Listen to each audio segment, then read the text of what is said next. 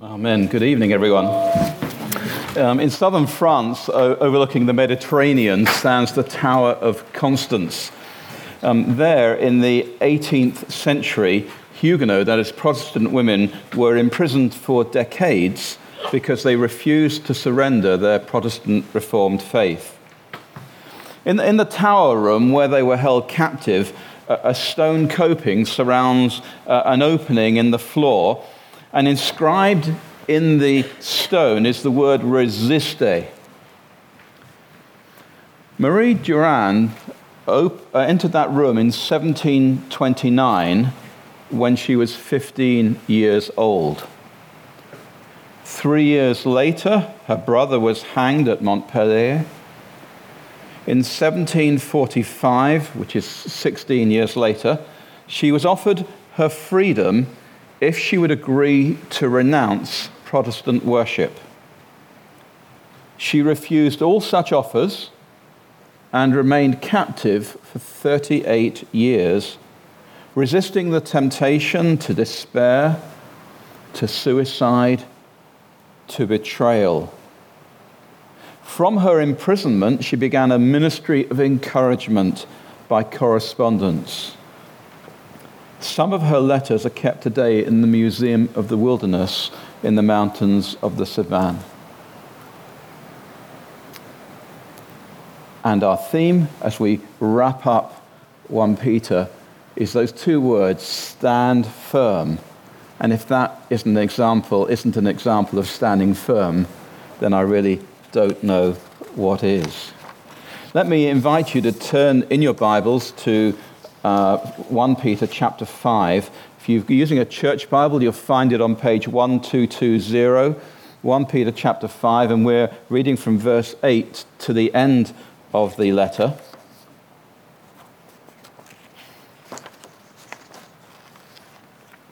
One Peter chapter uh, 5, verse 8. Be alert and of sober mind. Your enemy, the devil, prowls around like a roaring lion looking for someone to devour. Resist him, standing firm in the faith, because you know that the family of believers throughout the world is undergoing the same kind of sufferings. And the God of all grace, who called you to his eternal glory in Christ, after you have suffered a little while, will himself restore you and make you strong, firm, and steadfast. To him be the power forever and ever. Amen. With the help of Silas, whom I regard as a faithful brother, I have written to you briefly, encouraging you and testifying that this is the true grace of God. Stand fast in it. She who is in Babylon, chosen together with you, sends you her greetings and so does my son Mark. Greet one another with a kiss of love. Peace to all of you who are in Christ. I think it's really good of Peter that right at the end, just a few verses from the end of this letter, he finally gives us the clue to deciphering what this letter is all about. Maybe, uh, you know, as people were reading it, uh, they got the general gist of it.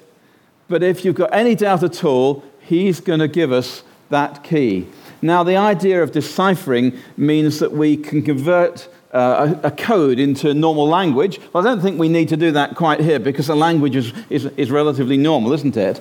But it, it is this idea that we can succeed in understanding or interpreting or identifying something in this the Word of God. And, and, by the way, this is pretty consistent that you can always use the Bible to interpret the Bible, but it's just really helpful when an author actually puts into their letter or to a passage uh, how we should be reading this. Uh, you'll find it, for example, in John's Gospel, but John himself waits until the last chapter to say why he's wrote, writing it. Uh, but here we've got it in Peter's uh, letter here this idea that there is some way we can get the code to do it. And to my mind, grace, that is God's favor, as we see the words written in the NIV, is key. What am I talking about? I think the encryption key is in verse 12, where he says this With the help of Silas, whom I regard as a faithful brother, I've written to you briefly, encouraging you and testifying that this is the true grace of God. Stand fast in it. Now, I don't know what you regard as brief. I get emails that are about half a sentence long from some people. I think that is brief. Uh, other people write some longer tomes than that, and you and I have probably read books that are hundreds of pages long. So, five chapters, well, that's Peter's definition of brief. But I'm, less worried about that than I am to look at this that right through this letter, he's essentially saying that what I've been talking about is the true grace of God. That is God's favor, God's enabling for we who are believers in Him to, to live for Him. And the idea here, and by the way, the NIV talks about the, the um, favor of God in, a, in, a, in, an earlier verse. It's the same Greek word. It's the word charis, or a variation on the word charis, which, which is used. The favor of God, the grace of God, is, is talking about the same thing. But, but along the way, I noticed that description of Silas, who I regard, he says, as a faithful brother. Now, that's a bit of a challenge to me, and I hope it's a challenge to you as well. Can other believers describe us as a faithful brother or a faithful sister in the Lord? Are we people who stick with the gospel and stick at serving God in the way He's called us to serve Him. Now, given that Peter's got such a clear purpose in writing, right, that we might understand this grace of God and stand fast in it, and that's been woven right the way through this letter. And as we've come to the end of the letter, it seems appropriate that we ought to ask ourselves the question what is it that we personally are taking away from this letter of 1 Peter? So as we leave the letter, the letter doesn't leave us. Which bit of the true grace of God and standing firm in it has stuck in your mind from this series? Now, we're going to, when we finish, when I finish, we're going to have a feedback session. Give you, so I'm giving you a heads up here. I'm giving you a chance to think and we'll have a roving mic, give you a chance to discuss it among yourselves, and then uh, we'll, pounce on you. I know we'll, we'll, we'll offer you the microphone uh, if, if you so wish. So, this letter of Peter is, is one of the general epistles. And uh, to be honest, it's about as general as you can get in, in terms of it, it, its location, I think, uh, because uh, it's written to believers in, in northern Turkey. In fact, if you look at uh, 1 verse 1, which is, which is there on the screen, one of the things uh, you'll see, the list is, is Pontus, that's up there, and then Galatia and Cappadocia, and, and then all the way across to the west to Asia, and then Bithynia. So that is what he's writing to. Now, Turkey is about 3.2 times the size of the United Kingdom. And I reckon that's more than half of Turkey. So that's two churches in an area twice the size of the UK. So, so, I think it's a pretty general spread, isn't it? When you're writing to that sort of geographical size, it is that sort of epistle. So he's writing to people, many of whom, possibly most of whom, he will never have met and won't meet this side of heaven. And he's talking to them about this true grace of God. And then he comes to these verses uh, of warning. And I, we, my wife Cindy went down our garden this morning before church. I, I, I think she, she's just been away for a week, and I think she just went down to inspect it to make sure that uh, I'd watered the plants appropriately and the vegetables and so on. Thankfully, I was away when it was really hot, and then it rained the other day as I was home, so, so I looked good. Um, but, but at the end of the garden, there was a, quite a significant amount of grey, black, white fur at the end of the garden. It wasn't there yesterday.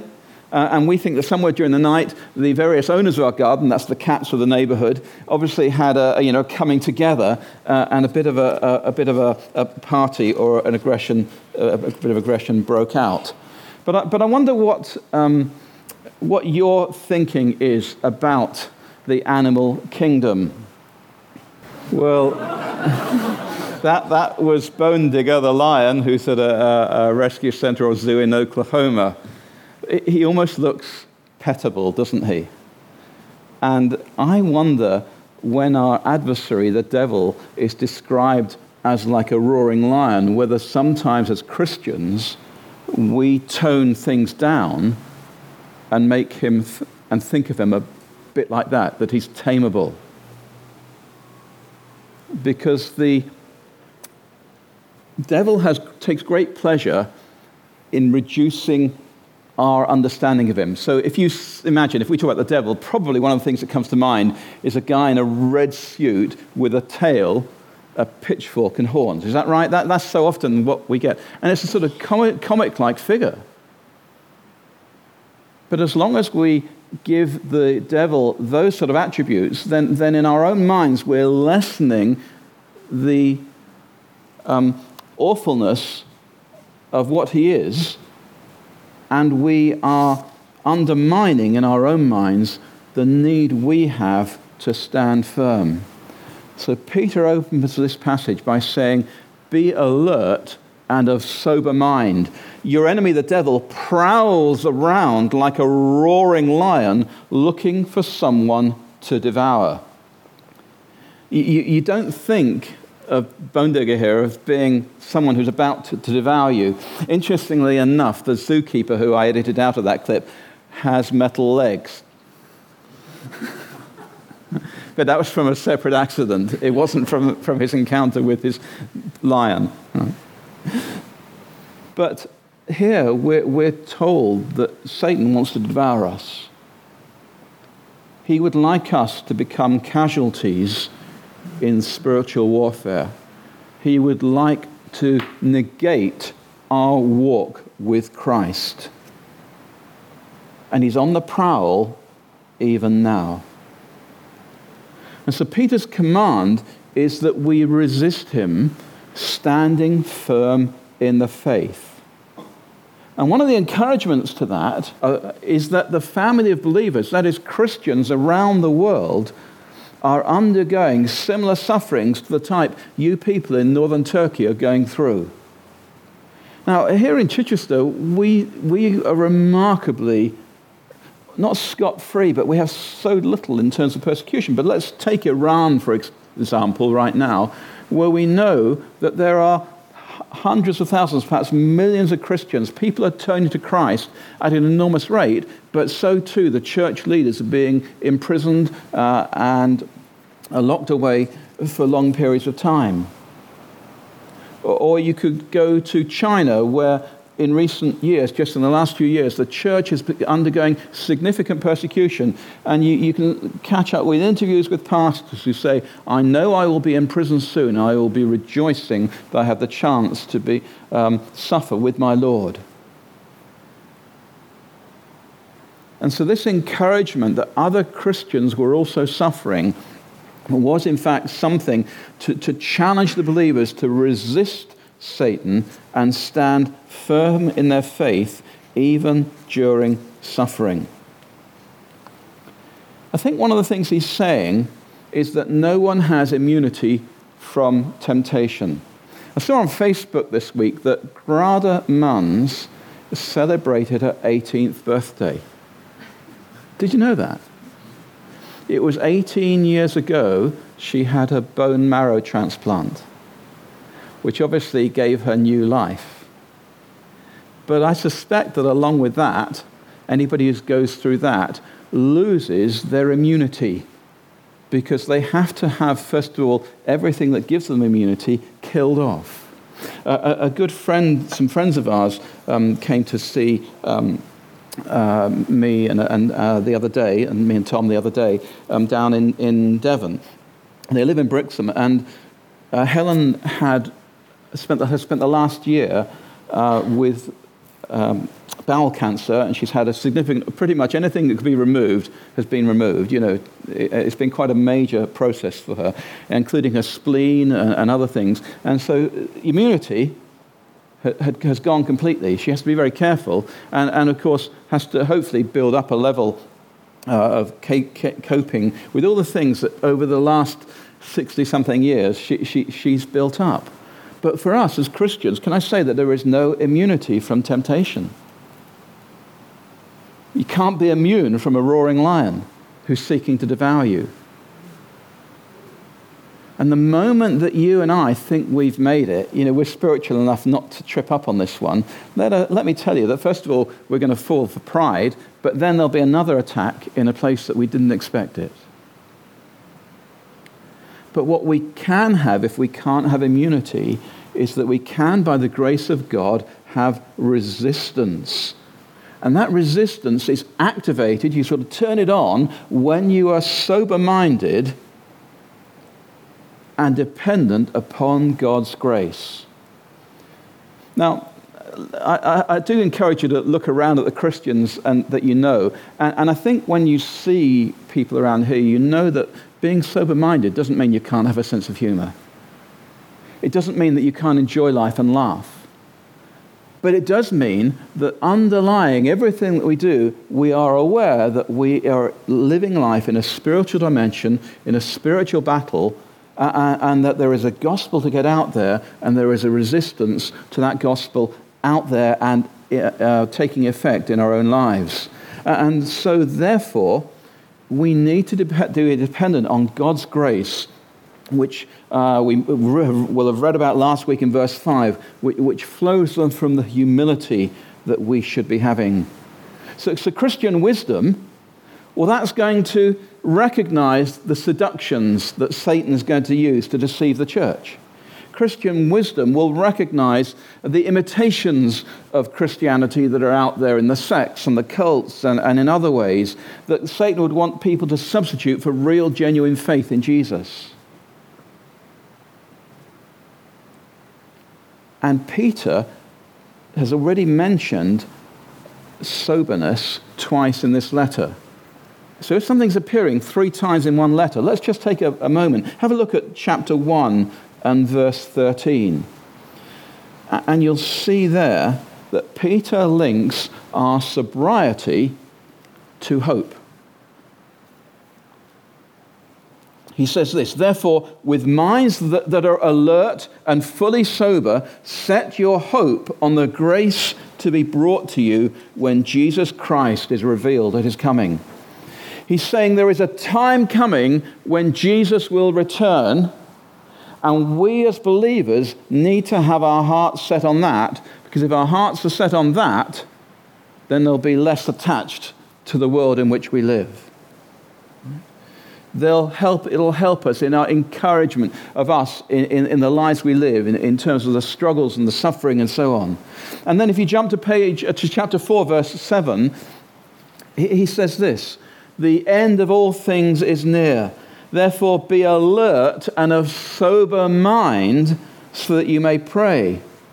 So, sobriety is linked to hope, it's linked to prayer, and it's linked to resisting temptation in this verse. This is what a lion is really like. Did you catch that? I think that, is that an impala, that, animal? I think it was quite alert, wasn't it? I can't judge on its sober mindedness, but it was certainly paying attention to the dangers that, was a, that were around it. And it got away from that attack of the lion, which seemed to disappear rapidly into the dust. And it's good for us to remind ourselves that had that been us at that watering hole, our reactions probably would not have been that quick.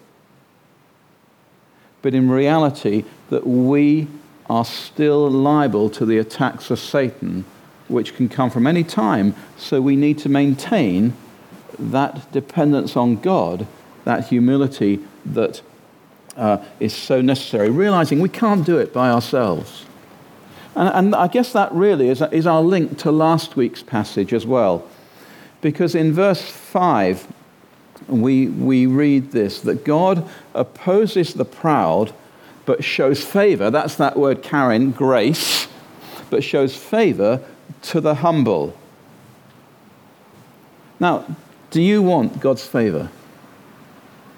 Is, it, is, that you know, a reasonable assumption that a good number of us here would, would say, yeah, I'd like God's favor? Okay, three people nodded. That's good. No, there's more than that. It's okay. Uh, so, if we want God's favor, then that humility to say, first of all, I in myself am insufficient.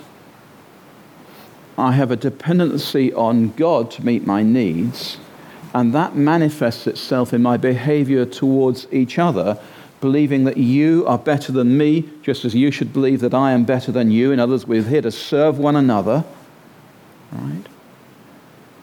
If we exercise that humility, receiving God's grace, then we can see that that grace will continue to manifest itself. So just look at the passage and go back in your Bible to verse 5, where you see God opposes the proud but shows favor to the humble or grace to the humble. Go to verse 10, where it says, and the God of all grace. And go to verse 12, where it talks about testifying that this is the true grace of God if it's in verse 5, if it's in verse um, 10, if it's in verse 12, I think it's pretty reasonable to assume that that bit about resisting the devil, standing, uh, being alert and of sober mind, also needs God's grace applied. It's not something we can do by ourselves. And by the way, he's not the only one to write this. Peter's letter was one of the later letters written in the New Testament. And one of the earliest books in the New Testament is the letter of James. It was, although it won't, you won't find it at the beginning of the New Testament, it, it, would compete with the letter to the Galatians as being one of the first two letters written, the first two parts of the New Testament written. And in chapter 4 and verse 6, we, we read similar words, by the way, that God uh, shows grace to the humble in James chapter 4, verse 6. So we've got the beginning of the writings of the New Testament, way toward the end of the writings of the New Testament, we've got this consistent theme about us needing to be humble toward God and toward other people as well. So, we're to be alert and of sober mind. We're to be aware of the devil. We're to resist him and stand firm in our faith. And then uh, we can tell you that Peter says in verse uh, 10 that suffering in one form or another is temporary. And the God of all grace, who called you to his eternal glory in Christ, after you have suffered for a little while, will himself restore you and make you strong. We, a lot of our culture is about avoiding pain or suffering at any cost we expect, if we are suffering, that the medics will deal with it. We expect that the, um, uh, if things are going wrong, that somebody will help us to, res- to reduce our suffering in one way or another. But the Christian life is not like that. The Bible makes it clear that, that God allows suffering for a purpose of purifying. And the reason is that when we are going through those difficult times, it's those times that we are, are, leaning on God more than ever before. And that's the best kind of faith to have. That's what God wants us to have that purity of faith. So suffering is, a, is, is refining in our relationship with Him.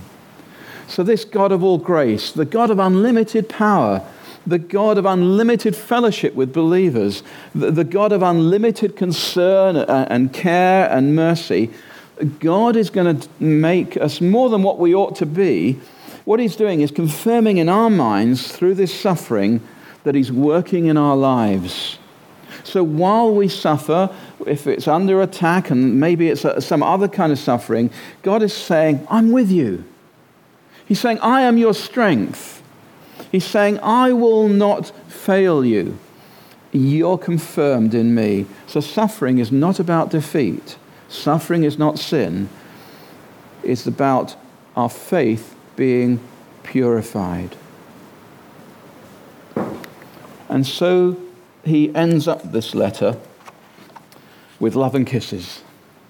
Not quite, but verse 13. He says, She who is in Babylon, chosen with you, sends um, you her greetings. Well, there's some speculation about what this might mean. I think the most likely meaning is this that Babylon is, is a sort of reference to Rome. Why? Well, well, Babylon in the Old Testament was a hostile environment in which the people of God found themselves as captives. Babylon was a, a great city of the world empire to which the people of God were, were, were taken. And this letter was written to the people of God living under the empire of Rome. And we know that Peter spent quite a bit of time in Rome, so he may well have been writing from Rome. And so that the, the, she who is in Babylon is probably a reference to the church uh, of, of, of Rome. And he says, Greet one another with a kiss of love. It's probably died out a bit, hasn't it? In Western civilization. In fact, about 300 AD, kissing as a greeting seemed to be toned down uh, in, the, in, the, in the church in the West. Um, but I do think that the ethos, whichever way you express it, is, that there is to be a genuine greeting of peace from one believer to another peace to all of you who are in Christ. The roar of the lion, the flames of persecution that some of them were going through or about to go through, cannot overthrow the shalom, the peace of Christ's salvation. And so it's with that that Peter signs off his letter. So let's go back to that statement of his purpose in, in verse 12. And as we look at it, he says, I've written to you briefly, encouraging you and testifying that this is the true grace of God. Stand fast in it. He's talked about doing that in a number of different ways through his letter. As you've been listening to and taking part in this series, what is it that you're taking away with you as we leave Peter behind. I'm going to give you a few minutes to talk to one another, to talk among yourselves here, and then we'll get the, uh, the um, box mic and we'll throw it at people who want to speak and just say, what is it that I'm taking away from, from 1 Peter? So chat among yourselves about the last couple of months. Father, we thank you that despite it being um, well, uh, uh, nearly 2,000 years since Peter wrote these words, we recognize that he wrote them to a church going through real struggles at that time, but they're struggles that we, in one way or another, can identify with in our own lives, in our own culture. So we, we thank you that the Word of God engages with us. We thank you that it is living and active Thank you that your Spirit has used it to, to prod us and to poke us and to, to identify in our lives those areas where there's either some serious pruning or at least some fine tuning needed in order to align ourselves with the way you want us to be. Thank you for the encouragement and the hope uh, that is given this, in this letter. Thank you for the true grace of God and we ask you, Father, that you would find us like Silas, a faithful believer, that you would find us people who, with your help, independence on you, stand firm against the temptations of the enemy and continue to um, overflow with the presence of Jesus through his Holy Spirit in our lives, that we might witness to our faith and to the glorious good news that Jesus' love is sufficient. His death on the cross and his resurrection is enough to forgive uh, the most horrible and evil of person, to offer forgiveness, redemption, and eternal life, that eternal life that we've received. And we ask, Father, that we might make that known in our lives because of your grace. In Jesus' name, amen.